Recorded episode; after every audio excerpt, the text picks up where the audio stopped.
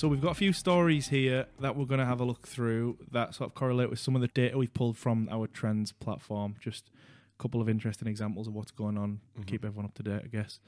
Um, so this first story comes from Charged Retail, but it's based on some new research from the um, open banking platform called Yapily. I've never heard. Have you heard of that before? I'm not. I've heard of open banking stuff before, like Tink and that, but never come across League. No, I've never heard of this one. Um, so basically, the research is saying that UK businesses are potentially losing up to 656 million pounds in missed revenue a year, and they're putting that down to a poor online checkout experience. So I think this is something that you, you you're quite well aware of and discuss a lot with partners, isn't it? It's a big thing. Like you, the amount of times you'll go into a website's checkout, and it's not so much on like a standardized platform, but maybe a bespoke where they won't even allow like guest checkout.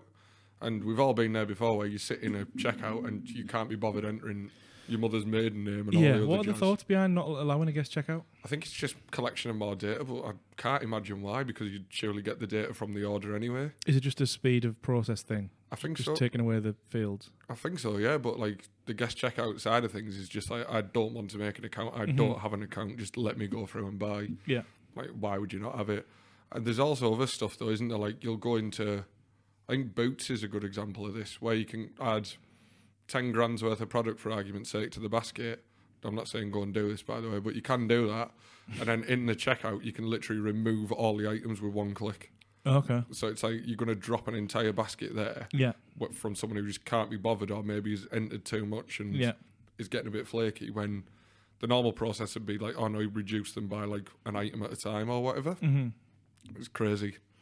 Um, it's saying here also um, that manually inputting card details is the biggest deterrent at online checkouts, and I think that matches up with what you're saying a little bit, like the over complication of the process. Mm.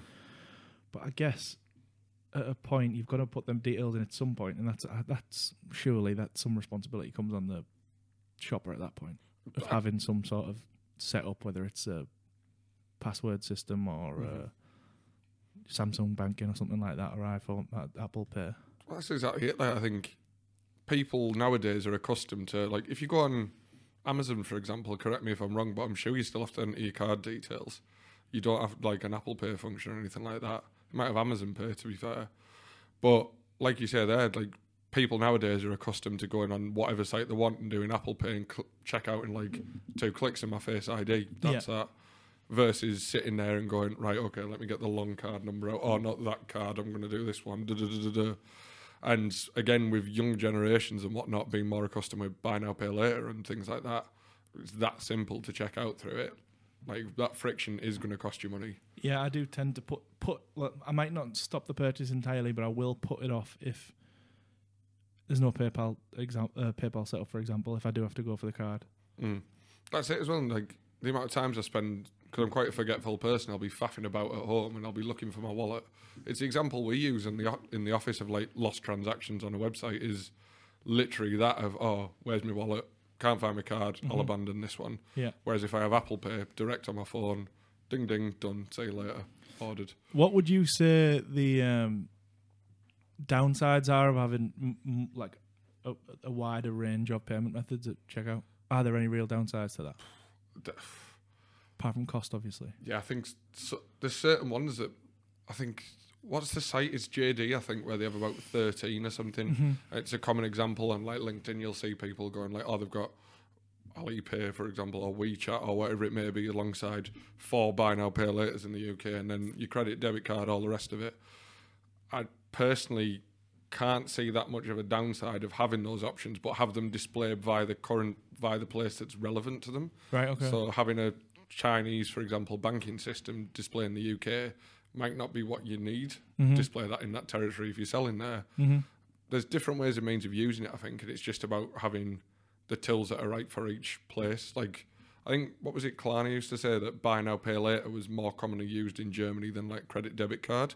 So having that as your primary method over there, but having credit debit card in the UK, probably a better way of doing it, I'd imagine. Yeah. So it's like surfacing the right info at the right time, I guess. 100%. I think you just got to, it's like everything we do and everything we look at, you've got to find that need of the customer and go, right, this is what they would prefer to do, let's do that there. It Yeah. just makes more sense. It always comes down to just. I know it sounds like a bit of a sort of cop out, but it always does come down to just having a look at your tech stack, having a look at what you've got set up, having a look at your customer journey, and, and going from there. Hundred percent. Like, if your site isn't set up for the way that your customers want to shop, then what's the point? Yeah. How do people get feedback on that stuff? Do, I mean, do you? We, I don't see many emails going out for feedback on checkout. It's true. I, It's I feel like it's one place people don't want anyone's opinion, and they feel when it comes to the the money coming through, that, that everyone knows better at that point. You- yeah, because you're right. You get reviews on shopping experience, reviews on the website, reviews on delivery, reviews on the product itself, of course. But nobody ever goes, "Oh, that was a nightmare." Like I didn't want to pay with buy now pay later, for example. It's an odd blind spot, isn't it? It's like nobody wants to admit the faults to it because they're so happy with how the money's landing in the bank, That's probably and what they don't is. want to mess with it. Hmm? I mean, if someone wanted to drop a random fifty quid in my bank every two hours, I wouldn't be asking where it came from. Yeah, it is an odd one. I don't know whether Keelan's pulled this one specifically because I got heat for my opinions on this last time. Um, well, yeah, I mean, I, I I always like to throw ChatGPT in there just to watch your can, face can I twist. clarify? I know probably like I know this isn't going out to the world, and the world's probably not bothered on my opinion on it. But my point last time wasn't that it was bad technology, well, which is debatable anyway. That but that wasn't what I was saying. It was the way people talk about it was my problem. Yes. It wasn't. I had, I had no problem with the tech. Yeah, yeah. I mean, I completely understand the perspective of something that's been around three months and people are calling themselves uh, experts in the field. It's like the people making this stuff don't even understand what's going on. So This is this is the point. The people who make it don't understand what they've let out of the box. yeah, How is some guy from like Sunderland who's got a marketing agency of about three thanks people? for the shout out. Yeah, maybe we might have to bleep this. And this is no, I I don't know anyone in Sunderland who might three people. You don't know anyone from Is a new Sus- consultant who it's a bit like you know when crypto came about. Then it, it's one of these things where it's, Yeah. it's trending, but nobody understands it. So Yeah. people go, "I understand it. Well, Give me some this cash." is why Sam Bankman Fried could get away with what he did and do what he did because Who's it- this? This was the FTX guy. Oh right, okay. so this yeah, is yeah. the guy that was running FTX, and he was sitting on League of Legends while he was on phone calls to investors and stuff like that, and it was just madness. Mm. Everything that was going on, the, the, the sheer levels of corruption and pyramid scheme stuff going on was crazy because there was a lack of understanding around it, and there's a certain amount of opacity, so you, you can't quite figure it out. And I think ChatGPT is a, a very similar thing in terms of the technology itself. But it does kind of segue quite nicely from what you were saying about the the Klarna stuff because Klarna have integrated with ChatGPT now as well. There's a lot of different businesses now that the business side of it's opened up, who are starting to try and explore opportunities and see what it can do and how they can utilize it.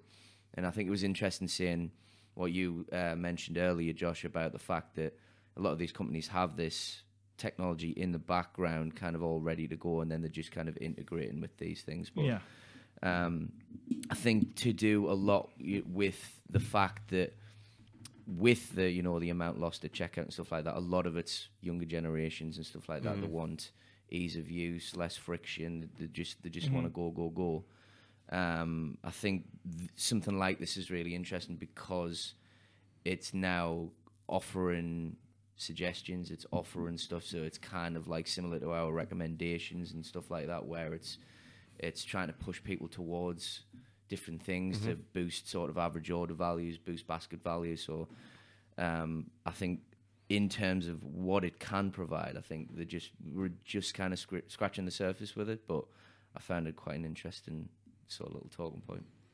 Yeah, it is interesting. I, I guess you've you've introed into our, our the next story. Um, so they have built a plugin for ChatGPT, so you can get this from the. I didn't realize there was a plugin. I didn't realize it had its own app store.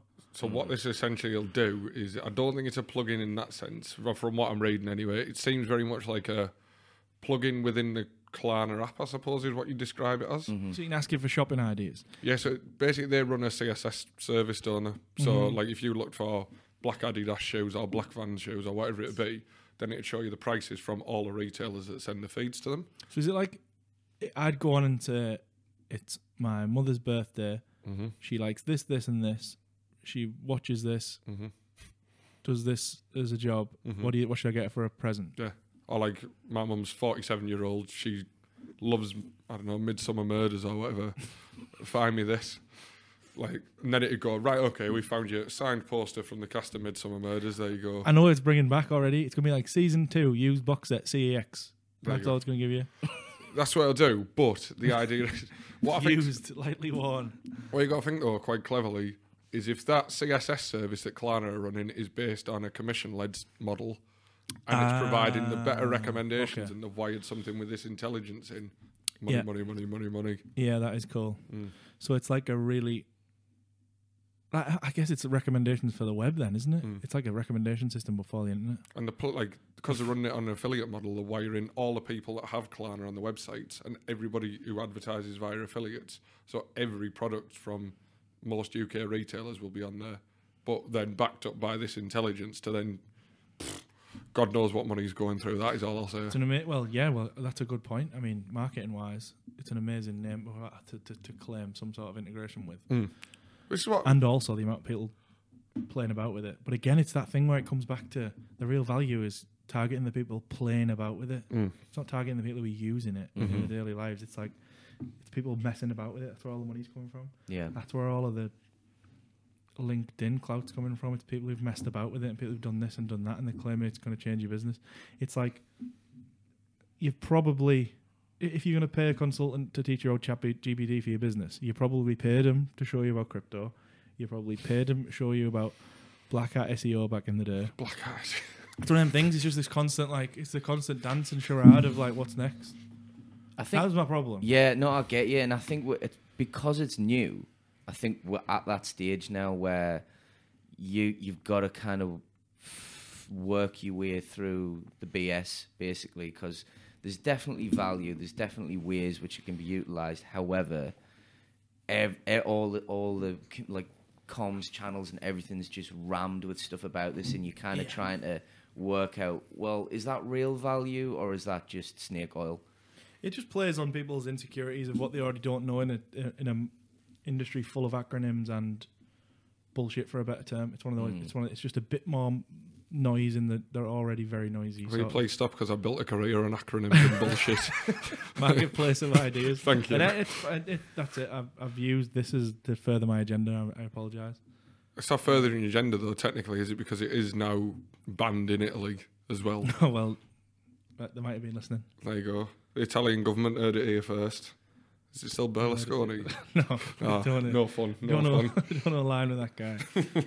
um, yeah, so that is an interesting one for retailers. I think if you do want an idea of where ChatGPT can genuinely actually get involved with with sort of this industry, it's I guess going to check that out be a good might might be a little nice indicator for where things might be going in the future. Anyway, Mm. from the recommendation side of things. So we'll have a rundown of performance of industries from last month, I guess. So clothing and accessories is up 4.4%. March versus February, which is which is a good sign again. I think everything looking is looking pretty good. I think the green shoots of recovery, whereas they might not be there. Well, the, these stats were accurate as of the 31st. Okay, So cool. that's right at the end of the month. Um, yeah, and I think the year on year as well as the month on month are pretty doing pretty well across the board. Yeah, Um, so I, I do think we are finally starting to see that the fact that the month on month is getting better, but we're actually in a better position than we were last year as Mm. well. So even amongst the uncertainty, all everything that's going on, I think it's we're seeing some positive, some positive movement. so I'll go through um, our top five uh, visitors, I guess, and then I'll go through top five for revenue, and I guess I'll just list them off, and then we've got a good we can we can chop and Exactly. chop it Mhm. up. Um, so visitors, clothing accessories are up 4.4 percent hmm month on month, and they're also up 1.9 percent year on year. Food and drink is up five percent month on month, four percent year on year. hmm Gaming is the next one, up six percent month on month. Huge, forty percent up ma- uh, year year on year though, which is Mhm. massive. Huge, huge. What do we think's driving that? Is it because there was there was a bit of a lull with gaming, wasn't there, across COVID when people weren't able to sort of Yeah, well, it's like anything else. Develop much? Like these AAA developers and stuff like that. Everybody got hit with production. Same across the film industry and stuff like that. So there's this huge backlog. But there's been the release of Elden Ring, which uh, I know you're a fan of, Josh. Yes. Uh, and that is the most awarded game in history now. So that's that's that's had a massive uh, a massive uptick, and probably um, the biggest one is Hogwarts Legacy. So Oh, I think yeah. I, I think there's a lot of that in terms of those figures there, which has made a big jump. Mm. That's really interesting. Um, pharmaceuticals are up 0.5% month on month and 0.16% year on year. And the ne- our last one there is um, vehicle parts and accessories, up 3.3% March versus February, and year on year they're up 6%, which is pretty interesting for a top five, I think. Mm. Um, and do you want to take the revenue ones, Tim? Yeah, let's go for it. So revenue, do, do, do, right here, clothing and accessories from March to February is up 4.9, 4.09%. Uh, year on year, 9.06. Again, just shows that trend of recovery, I think, as you're saying there, Josh. Mm-hmm. The mad one for me, though, is like what went on basically in March. So the next stat I'm going to look at is March versus February food and drink, 10.59% increase in revenue. It's an interesting one. I'm trying to think, like, Is it the thing where, like, as cost of living really sets in, people go out? We we've sort of seen it before, where people are going out less, mm, spending more on, on eating in, eating in, and spend Mhm. like ta- like takeaways and things like that potentially. Could be like Mother's Day stuff as well, I suppose. That's If you're looking yeah. at food and drinks, probably incorporates chocolates and whatnot, I'd imagine. It's still a little bit cheaper than going away or going out, isn't it? Oh, 100%. You pick that stuff up online and there you go. Mum's happy, jobs are good. And, um, year on year, that is 2.2%. Home and living, March versus February, is 6.93%. Year on year, it's 2.91. Jewellery and accessories is 5.52%, March versus Feb. And again, year on year is 4.1. Ooh, uh, musical instruments and accessories. Now, this was a big one during COVID when people were obviously trapped at home and started learning guitars and whatnot.